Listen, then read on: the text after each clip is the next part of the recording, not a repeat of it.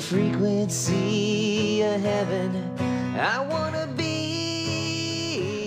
Hello and welcome to the Frequency of Heaven podcast. I'm so glad that you're tuning in today. This is Monday, and uh, we are here at Stony Point Christian Church recording this and uh, just praying it'd be a blessing to you, an encouragement to you. And that's the goal of this podcast. It's like to uh, encourage you in the word. My heart is to get on the frequency of heaven. And, and I just pray. I start. I say, Lord, show me what your people need today. But I also, part of my goal is you, as believers in Jesus, you could begin to break out the Bible and you could get on that frequency if you're not already doing that. Lord, show me what you want to teach me today. Take me to the passages and uh, listen and write things down and let the Lord bless you. Today was very clear. I really felt like the Lord wanted me to talk on uh, a powerful, powerful, powerful verse from the Old Testament. And it's an interesting verse because this book has little minor prophet called Zephaniah.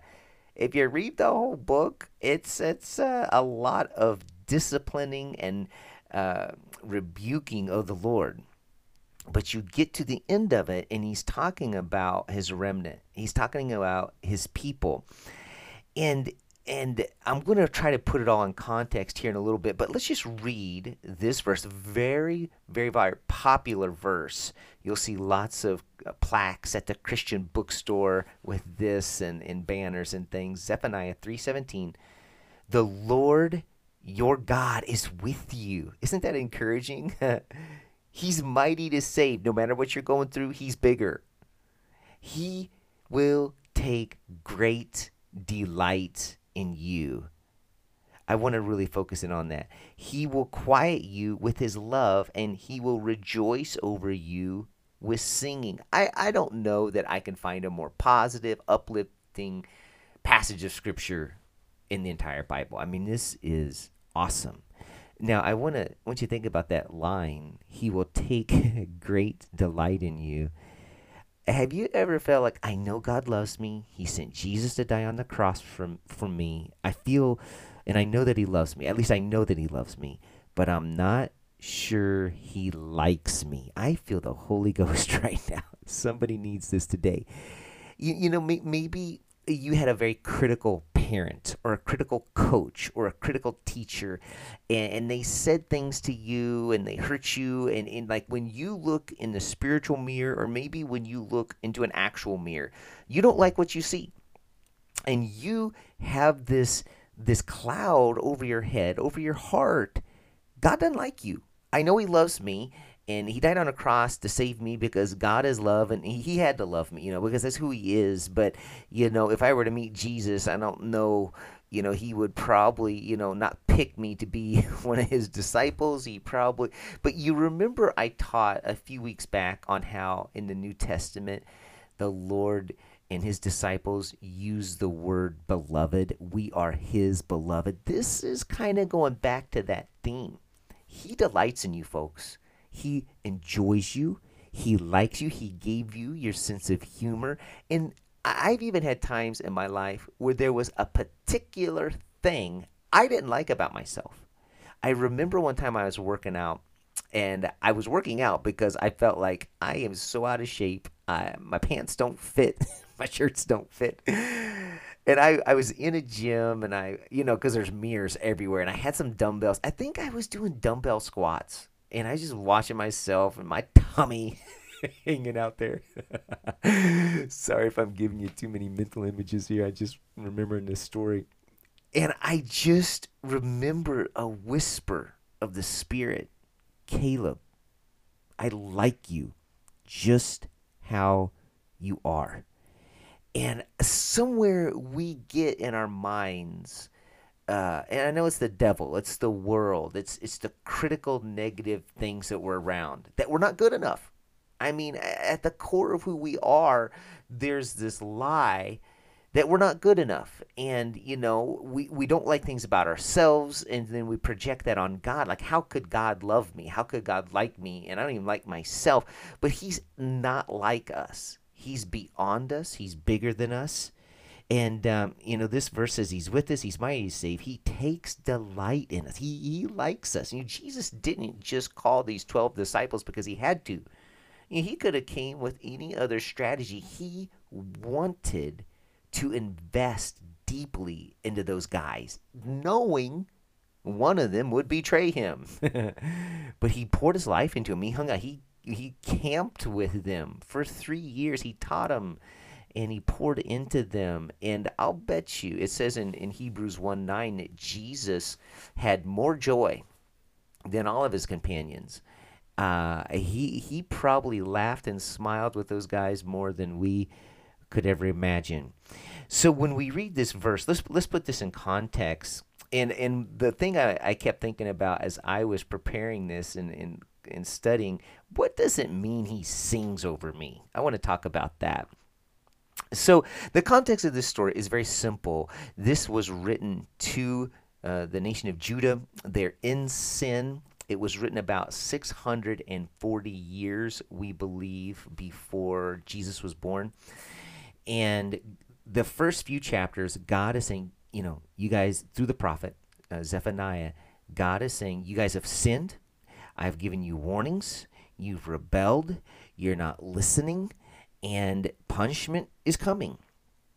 And, you know, sometimes as a parent, we get angry and we're going to punish because, you know, there's like a little part of us like, we, they deserve this. There's almost this revenge mentality. But I want you to look at Zephaniah 3 here, uh, verse 9, actually, verse 8. It says, Therefore, wait for me, declares the Lord for the day I will stand up to testify. I've decided to assemble the nations, to gather the kingdoms, and to pour out my wrath on them. All my fierce anger. He's warned them, he's taught them, and they have not sinned. And so when you read all this stuff, you're like, how do we end up at verse 17 that he delights in us? Okay, let's let's get there. We'll show you how we get there. And then he says at the end of this verse, I think this is very, very important for us to understand. There's two types of discipline there's a discipline from a loving parent, and there's a discipline from a mean, harsh, revenge filled uh, authority figure. Because at the end of verse 8, the scripture says, The whole world will be consumed by the fire of my jealous anger. Now, this is important because jealousy, you know, I mean, if, if I saw some guy hitting on Melanie, that would be a righteous jealousy. You know, like she's my wife, she's my bride, and there's not supposed to be some guy lingering around her, flirting with her. That'd be a that would be a, a, a holy jealousy. God felt that way toward his people. When they would flirt with the false gods and the, the uh, impure nations, and they would worship uh, Baal and these other gods, they were supposed to be loyal they were supposed to be loyal to him. He felt a holy jealousy because he refers to Israel as his bride. Well, you go to the New Testament, what's the church called? The bride of Christ. Look at Second Corinthians 11, verse 2. Paul says, I, to the church, I have betrothed you to Jesus. And of course, we read Revelation 19, Jesus is coming back for his bride.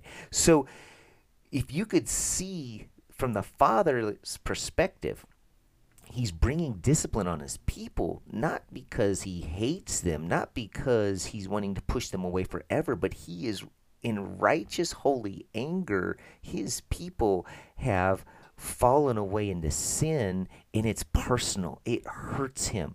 But when you read this, his goal in punishment is not to get revenge, it's not to annihilate, it's ultimately to clean his bride, Israel, so he can have them back. How do I know that? Well, let's read the next verse.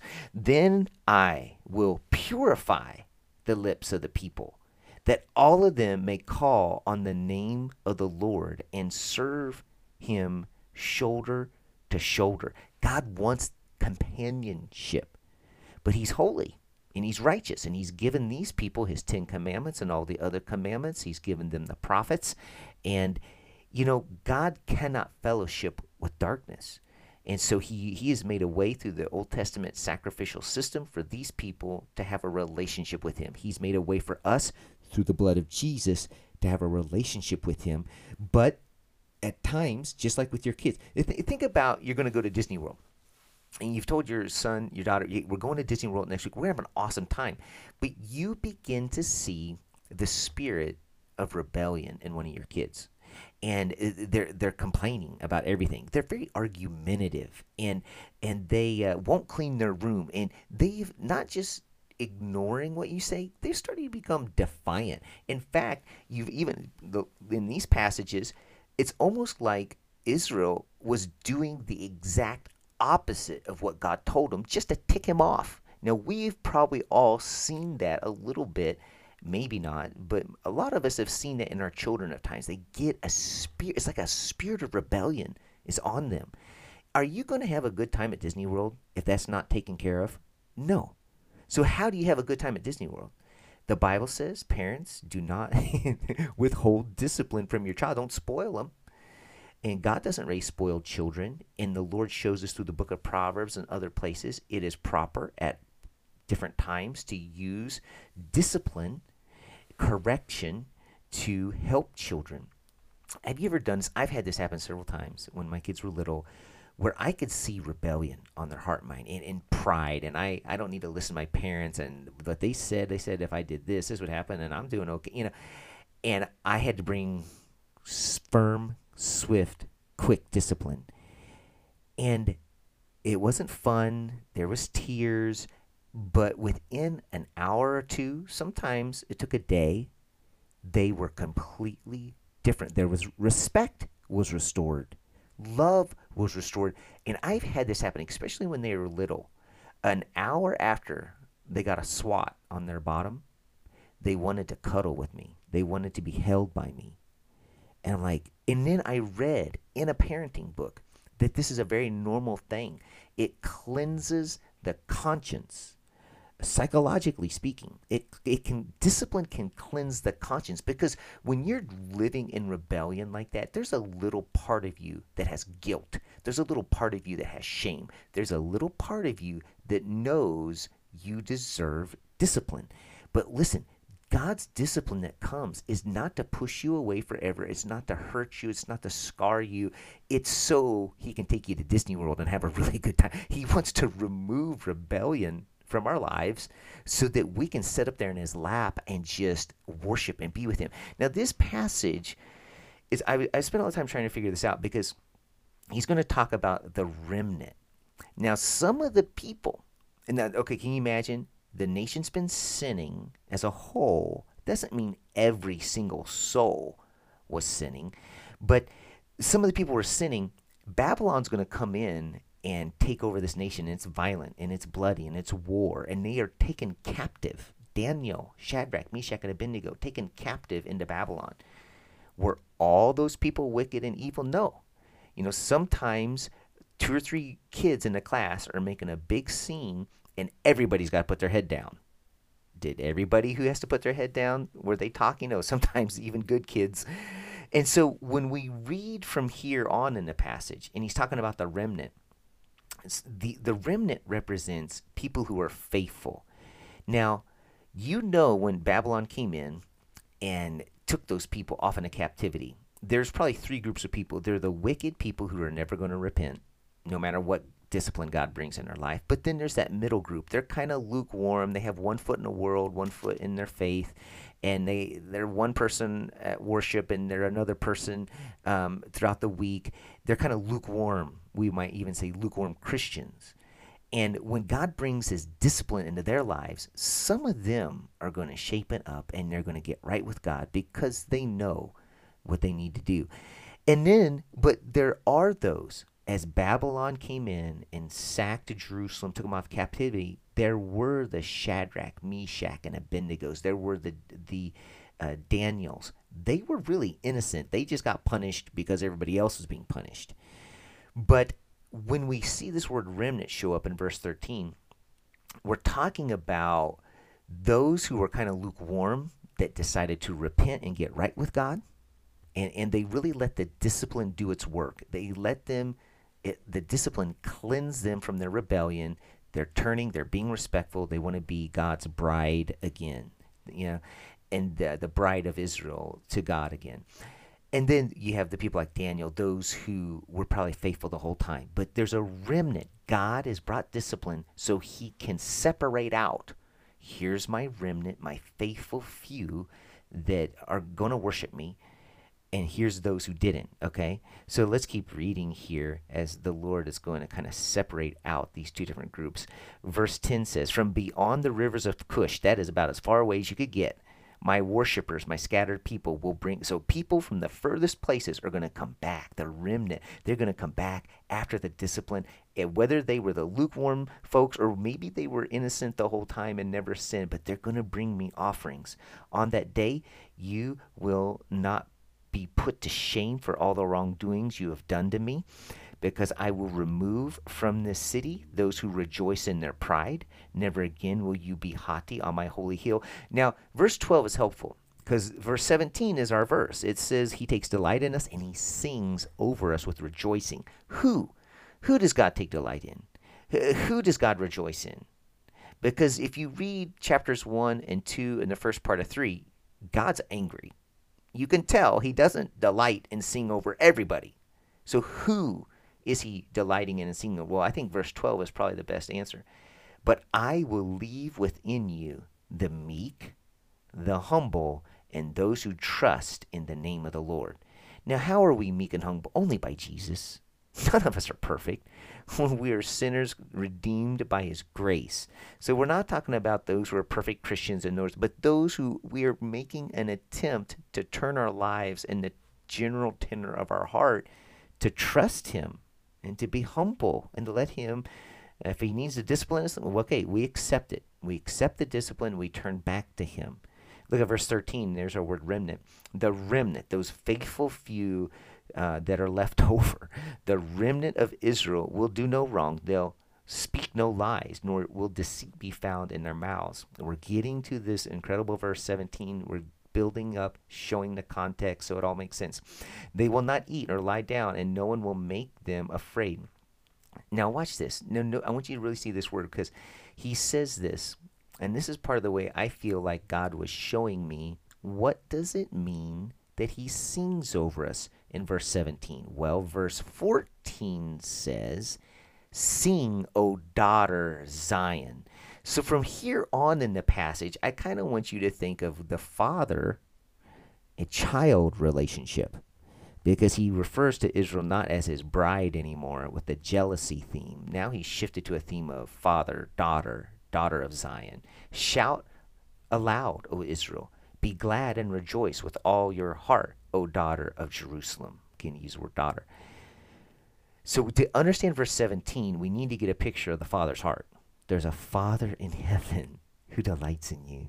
He likes to watch you play softball. He was there when you first rode your bike. He was there when you hit your first home run. He, he delights in you. And he's not as interested at the scoreboard at the end of the game. You're going to go out for ice cream either way because he delights in you. He sees things in you you don't even see in yourself.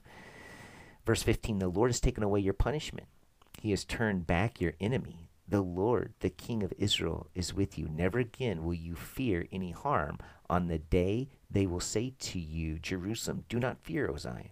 Do not let your hands hang limp. Now, here's our verse The Lord God is with you. He is mighty to save. He will take great delight in you. He will uh, quiet you with his love. You know, bring peace to your heart. He will rejoice over you with singing. And then begins to talk about uh, appointed feast and different things. But let's let's ask this: Have you ever experienced this verse? The Father singing over you. Let me tell you one one story where I felt like this verse came alive to me. I was doing some work with my dad at a rental property they have down in Missouri. And again, you kind of see a father child theme here. And uh, this is this is a little bit different.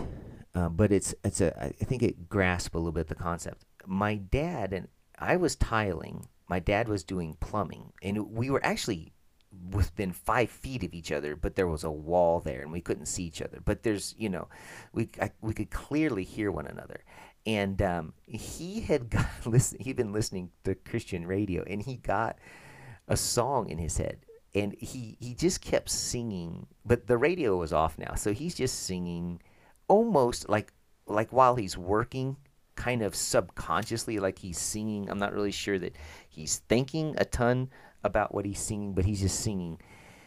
But it was a beautiful, beautiful line to a Christian song and I am sitting there tiling in the bathroom, doing ceramic tile for a custom shower. And I'm just like, you know, I felt like the Holy Spirit had given my dad that particular line. And I don't think I'll ever forget this moment because I needed to hear that particular. My father was singing, and he, he wasn't intentionally singing over me, but the Holy Spirit may have been prompting him to do that because the Holy Spirit knew what I needed to hear that day. And there was singing. You know, sometimes you could turn on a Christian radio and you hear a song and it's just that perfect singing that you needed over your life. But so, uh, so that's kind of an illustration. But I want to go to Psalm 45 because there's a particular place. There's a lot of songs and psalms and people singing in Scripture. Is there ever a place in Scripture where God is shown singing over his daughter. Aha, yes, there is. So when I read that he delights in me and he sings over me, what if I could find a passage of Scripture where God, like, what, what is he singing over me? Like, what is God singing over me? Wouldn't it be cool to know the song? Like right now, if, if the Father in heaven is singing over you, wouldn't it be cool to know what he's singing? And I can't perfectly tell you what the Father's singing over you right now to encourage you, to let you know He delights in you, to, to build you up, to let you know that you're strong, you're beautiful, you are His.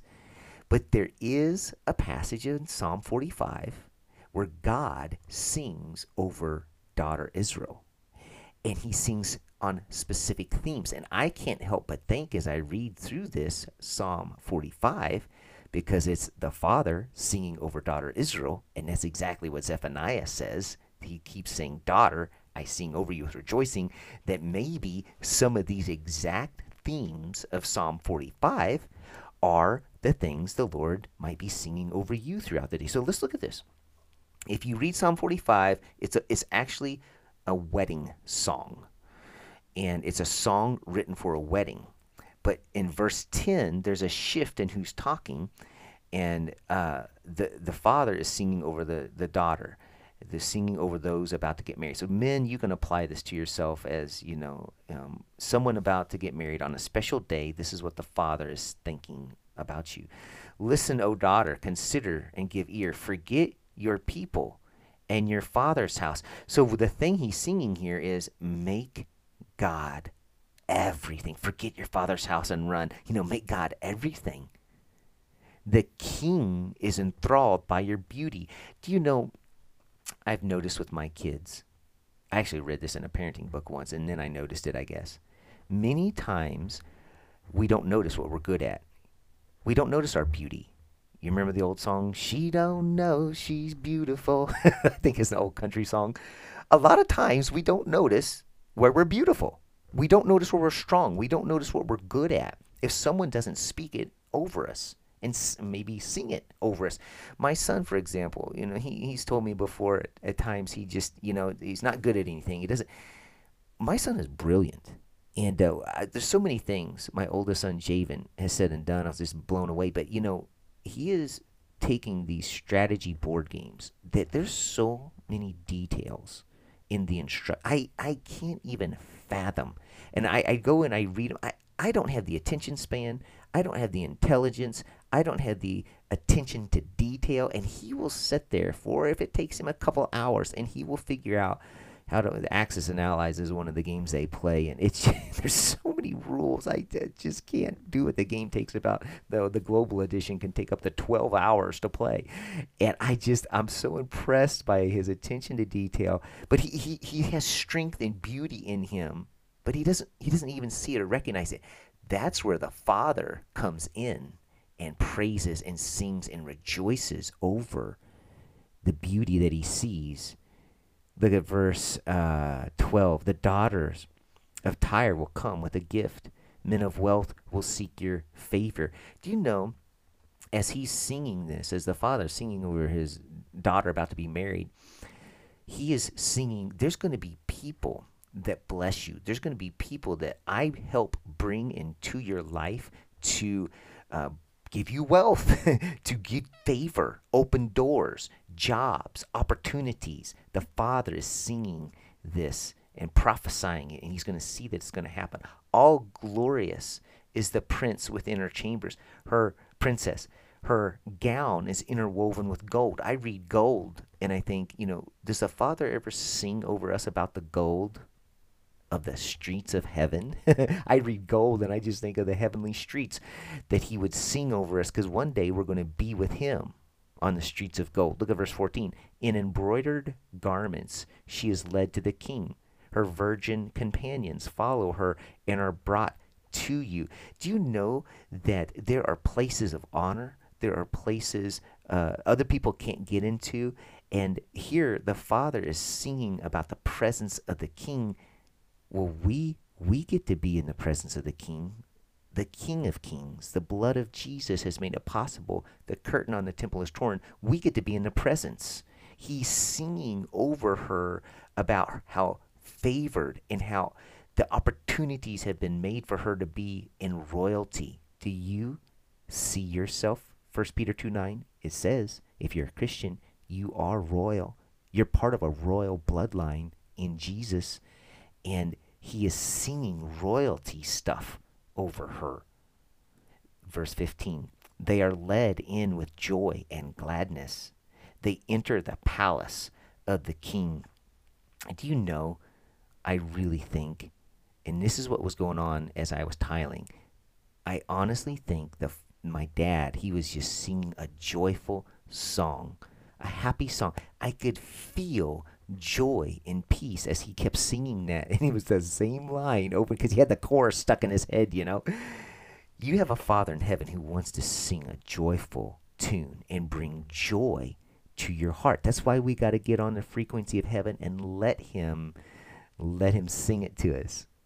Verse 16, your sons will take the place of your fathers. You will make them princes throughout the land. Do you want to see good things for your children? This is what he's singing. And the Father here, this is God singing over uh, his nation, Israel. He's singing blessing over the family. Do you think he delights in you? If you're a parent, what's the most important thing to you? Your kids. This passage is showing that the Father knows that. Your father knows your kids are like the most important thing to you, and he is singing prosperity, blessing, and favor for your family. He is singing that over the nation of Israel. I can't help but think that when he's rejoicing over us with singing in Zephaniah 3:17, he might be singing something just like this. Last verse. I will perpetuate your memory through all generations. Therefore, the nations will praise you forever and ever. Now, maybe you're thinking about how you'll be remembered when you'll die. Maybe you've never even thought about that. But for the nation of Israel, they thought about that a lot. How are they going to be remembered? He is singing, hey, in, in this song, in this wedding song, the Father is saying, I am going to make sure you are well remembered. I'm strategically going to put things in place that your memory through all generations, you're going to be praised and remembered well. God wants to do that in your life, and He sings these kind of things. Now, what is God singing over you today? I don't know. Psalm 45 shows us the type of things that he's saying over Israel, so we can conclude he's the same yesterday, today, and forever. He sings these kind of things over his people. God wants to bless you. God wants to keep you. He wants to sing over you. So the next time you get a song stuck in your head and you keep singing it, or you keep hearing that particular song on the radio over and over and it encourages you, is that coincidence or did the Father do that? Is that the Father singing over you?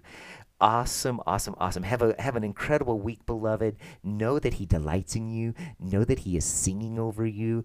And uh, i just let's just pray. Father i ask right now you would help us to see what you see when you look at us. What do you see when you look at us? Prove to us and show to us and break the lie that you don't like us. You do like us. You're crazy about us and you love us. You're a good, good Father. You take delight in us and you rejoice over us with singing. Just cement this message into the heart of every listener. And I pray they could take this message to somebody else who needs encouragement. God bless you and keep you in Jesus' mighty name, beloved. On the frequency of heaven, I want to be on the frequency.